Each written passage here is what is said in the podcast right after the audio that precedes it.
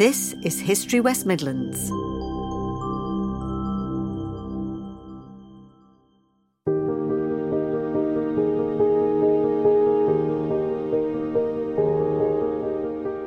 In 1816, Jane Austen famously described Birmingham as not a place to promise much. Yet 50 years later, it had been transformed into what one visitor said was the chief centre of civilization, the chief town of democracy, the town from which liberty radiates to all the world. Bestriding and driving this dramatic change was the imposing, bearded figure of Birmingham's now forgotten prophet, George Dawson. Today, it's very difficult to find any trace of the renowned Victorian who did so much to shape not only Birmingham, but also civic life around the world. To discover more about George Dawson and to understand why he was so influential, the publisher of History West Midlands, Mike Gibbs, talked to Professor Ewan Fernie, Chair of Shakespeare Studies at the Shakespeare Institute of the University of Birmingham, who believes that it's time to bring Dawson out of the shadows. George Dawson, who lived from 1821 to 76, is one of the great forgotten men of history. I, I see him as a, a lost prophet of modern life, and he was especially important to the history of Birmingham. Thomas Carlyle called him Brummagem Dawson. In a way, Dawson was Birmingham, and in a very important sense, he created Birmingham. He created an idea of Birmingham which was enormously important in its time. It led to Birmingham being explicitly referred to as the best governed city in the world, as the most artistic town in England. Chamberlain, his successor, said that Dawson's name was written through the history of Birmingham's institutions as if through a stick of rock. Where did he come from? What was his background and what brought him to Birmingham? Well, he came for a job, Mike. Um, he had a job offer to be the preacher at Mount Zion Baptist Chapel. He came from London. His father was a schoolmaster. He did his higher education in Scotland at Aberdeen and Glasgow, which is significant because he was a nonconformist and therefore couldn't take a place up at Oxford and Cambridge. He came as a sort of heterodox, sort of rather loose limbed Baptist preacher to the Mount Zion Chapel in Birmingham in 1844. And that was one of those amazing to our minds places that could sit about 2,000 people. But when George Dawson, as a young man, came to Birmingham, he filled the place.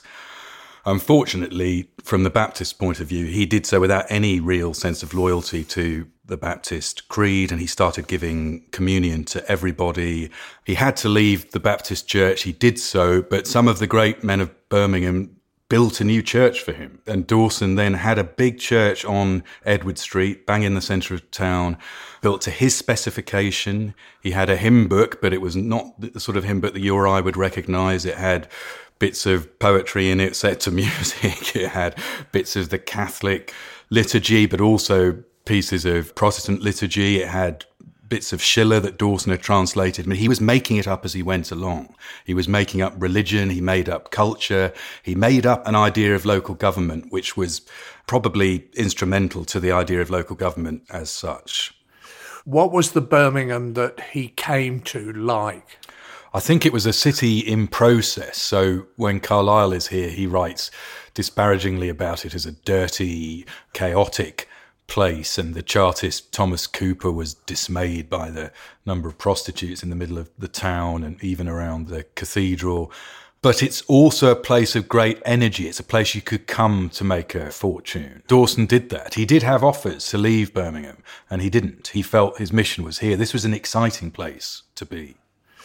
So, what was it like to attend one of his, would yeah. you call it a service or his meetings? Yes, the services were passionate, edifying, but also very worldly. He wasn't interested in a kind of sequestered piety. He wanted to inspire people with a desire to do things in the world, to make the world a better place and a better place for everybody. And as I say, his idea of a better place wasn't an idea of really virtuous people doing virtuous things but boring each other. He believed in art, he believed in pleasure, he believed in beauty, and he spoke powerfully for that too. His first public speech in, in Birmingham was to the Temperance Association, but he spoke in favour of drink. so gives, gives you an idea of the kind of man he was. So he caused a sensation in Birmingham and beyond. And for a while, I think he was largely hated. But by the time he met his untimely end, Birmingham had taken him to its heart, and he was enormously mourned in this city by men, women, and children across it. And what sort of people attended his services? I think a lot of the great nonconformist elite of Birmingham loved Dawson. He was a natural leader and they looked to him as such.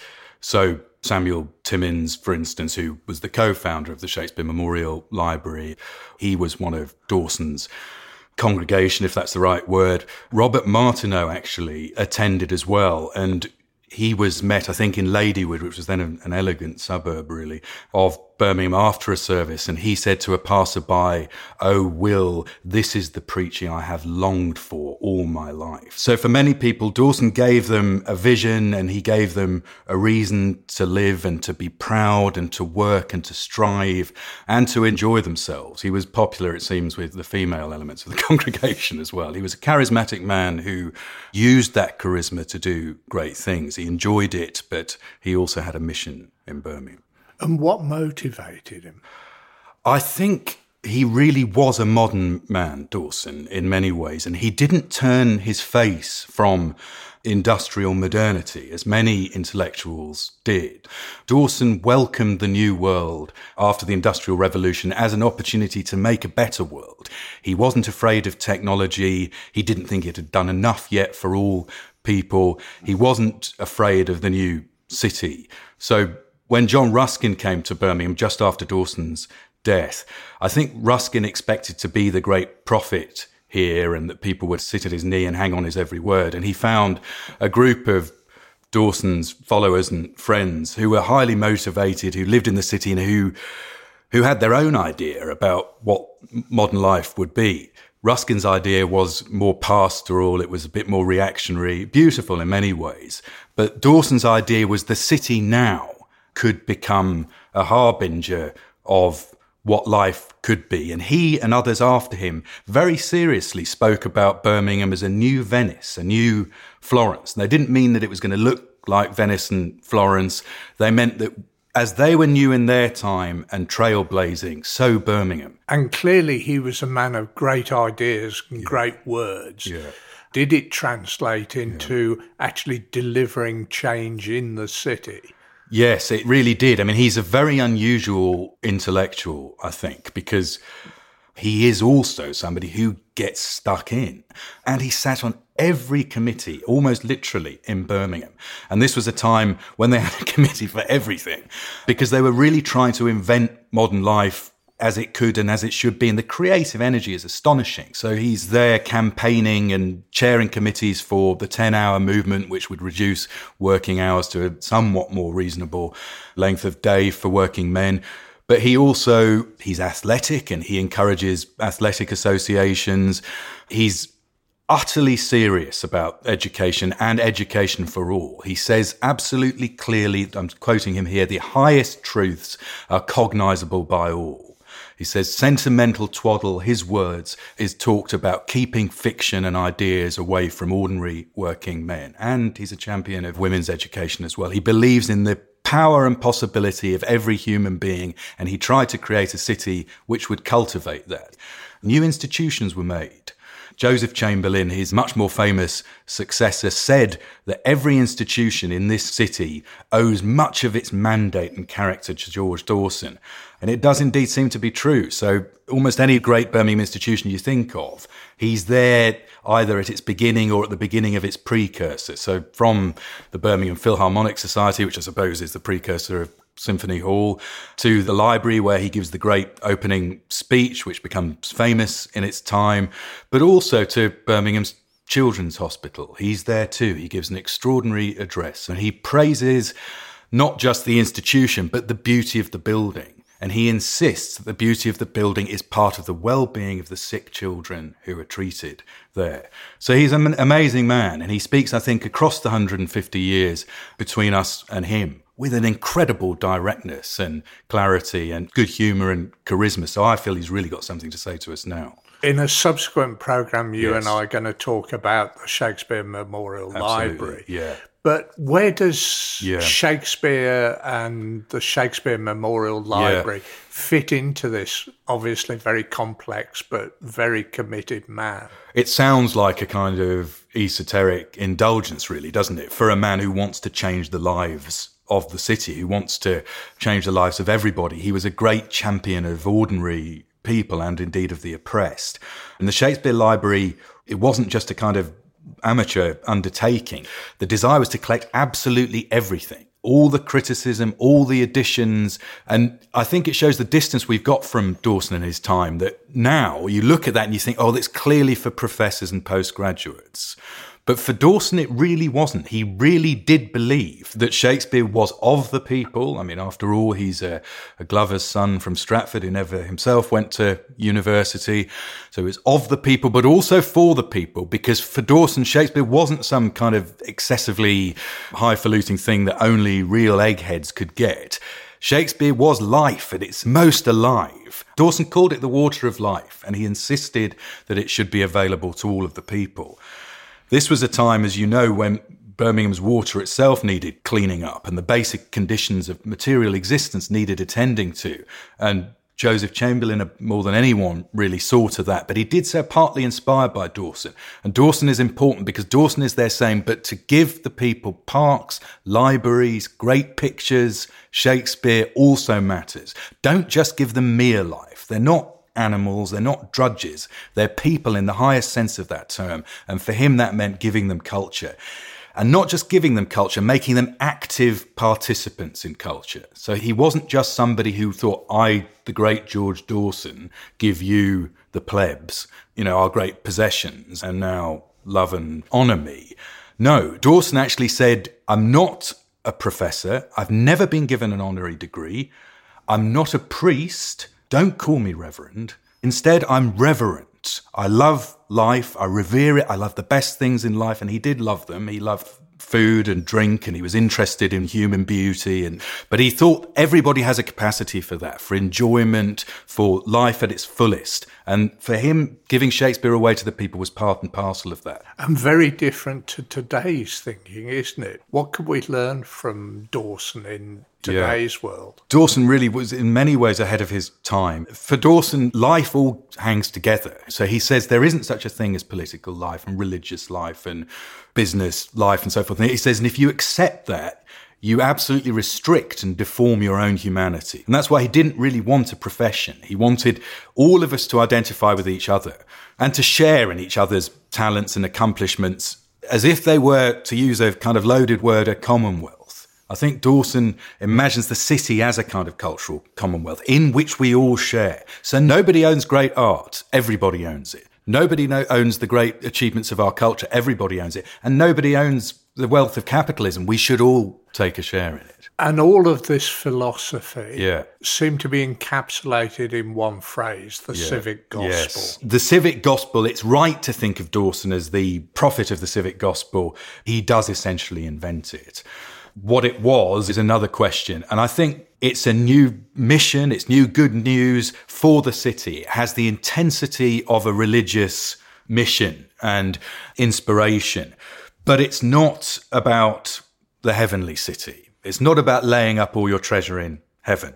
It's about the modern world now. It's about Birmingham as a city with enormous challenges and problems, but also with enormous potential to be a new kind of metropolis. Why Birmingham? Was it just luck that he came to the city and the city welcomed him?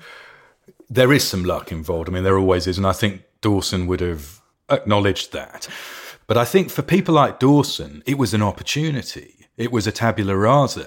It didn't have the same tradition. It had exploded into populousness. It, you know, it had come from nowhere. It had mushroomed. And for a man like Dawson, who identified with young people, he thought that Birmingham was young. He thought the times were young. And he asked us all to be young again. And this was the right place to do it. Birmingham at this time was a global city.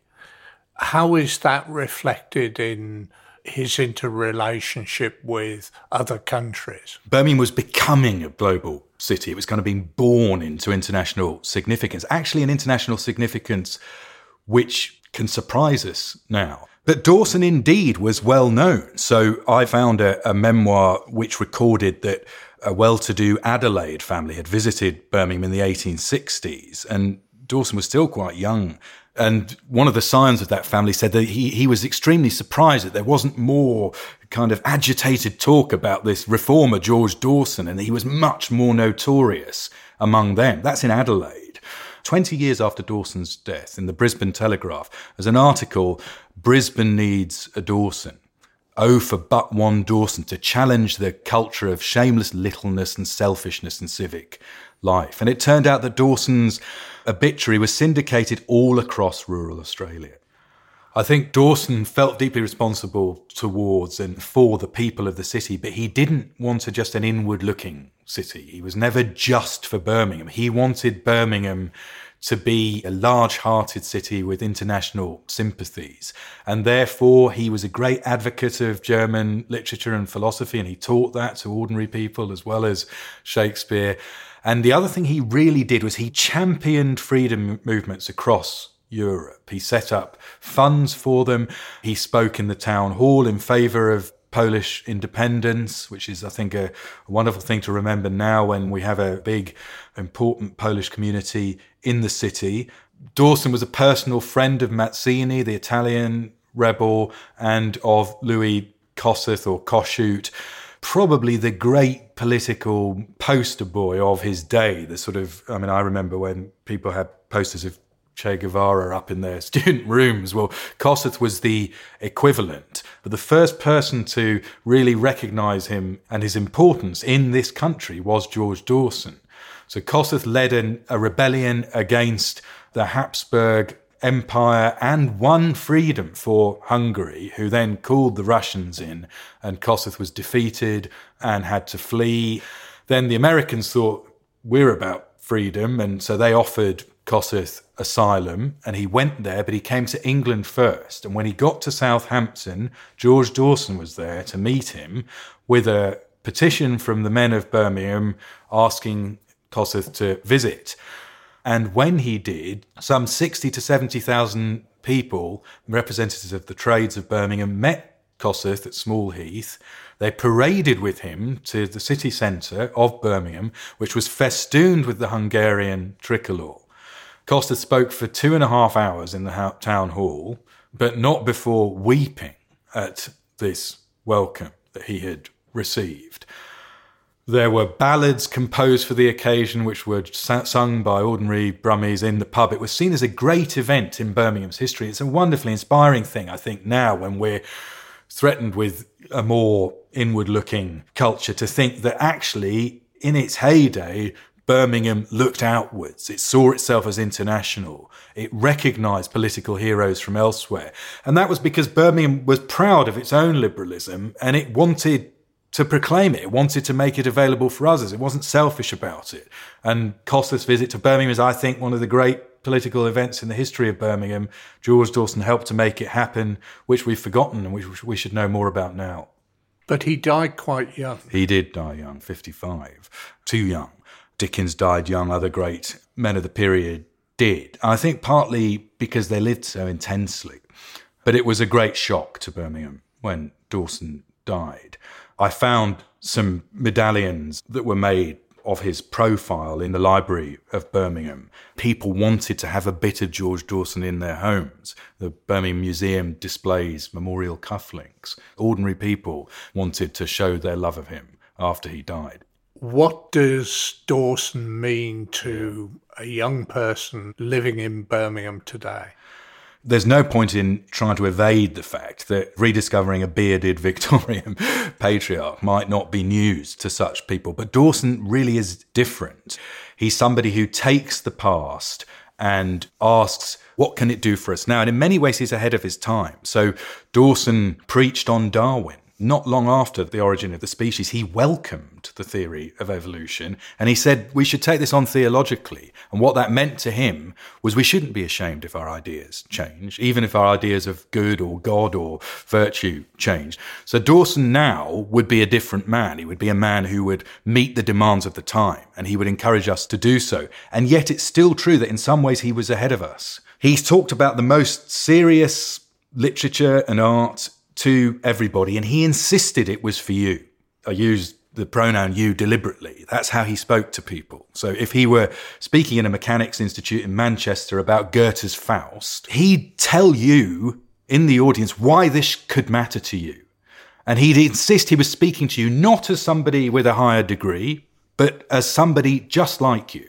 That this stuff was intimately connected to your life and it could help you live a fuller, happier, richer life. And that's what he would be saying. He would be standing against dumbing down. He wasn't for that. He didn't believe in it. He would be standing for the rights of all people to the fullest, richest possible life. And he would insist that giving people, including the excluded and oppressed, such a life would enhance the lives of all of us. What makes Dawson unique? I think he's a unique Victorian sage, really, because he doesn't drift into a position of kind of disappointed reaction against the modern world, but instead embraces it. He always stands for progress wholeheartedly. He identifies with it. Not in a facile way, because he also stands for the great tradition. He wants to reinvent it. He wants to take what's serviceable in it and make it matter now. He also matters, I think, because he stayed in Birmingham. He didn't go to London. He didn't go abroad. He didn't identify with America. He thought that Birmingham could be the pattern of a new kind of municipal life. So that matters.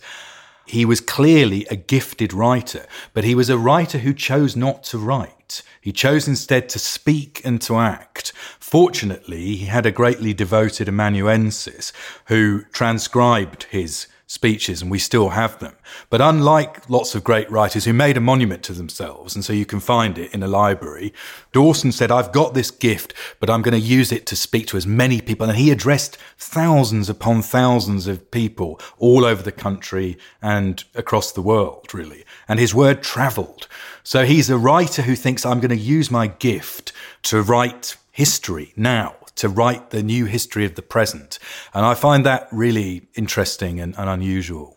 Unlike many other famous nonconformists in Birmingham, mm. like Joseph Chamberlain. Mm. Dawson never ran for office. I don't think he did. And it is an interesting thing, isn't it? Because he was so much a leader that it would seem natural for him to have led in that formal way.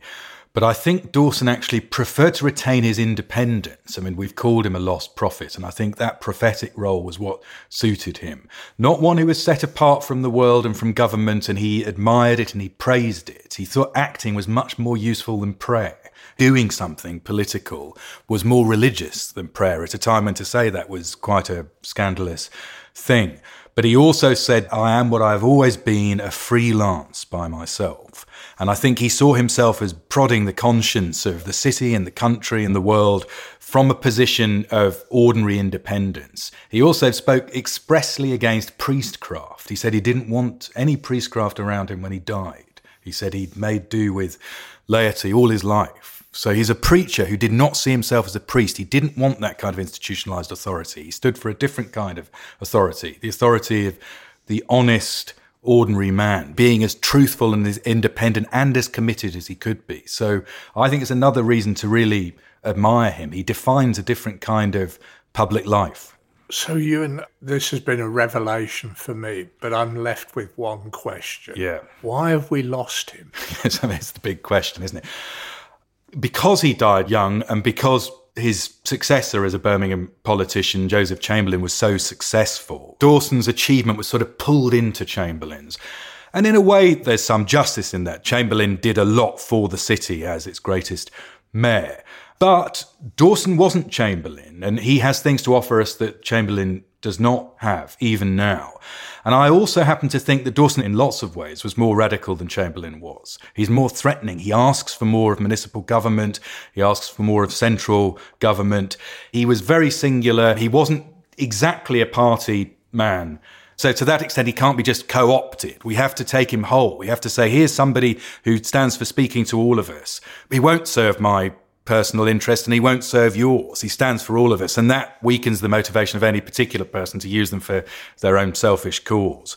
My other answer to you would be perhaps slightly more controversially. I actually think that we've lost a sense in English culture of the breadth and value of our nonconformist heritage. I think we have one idea of nonconformism, and it's a, as a Shakespearean, I'd say it's a Malvolio idea. It's an idea of pomposity, of a kind of killjoy hypocrisy, and that won't work for George Dawson. And there were lots of great nonconformists, and a lot of them in this great city who did enormously important things for social justice. And I think we need that nonconformist heritage back now. And I think Dawson's a good advocate for it because he so much confutes the stereotype. Ewan, thank you very much. It's been an absolute pleasure talking to you. It's my thank pleasure you. to talk to you, Mike. Thank you. To learn more about George Dawson, visit our website www.historywm.com, where you will find more than 200 fascinating films, podcasts, articles, and books uncovering the often forgotten history and heritage of Birmingham.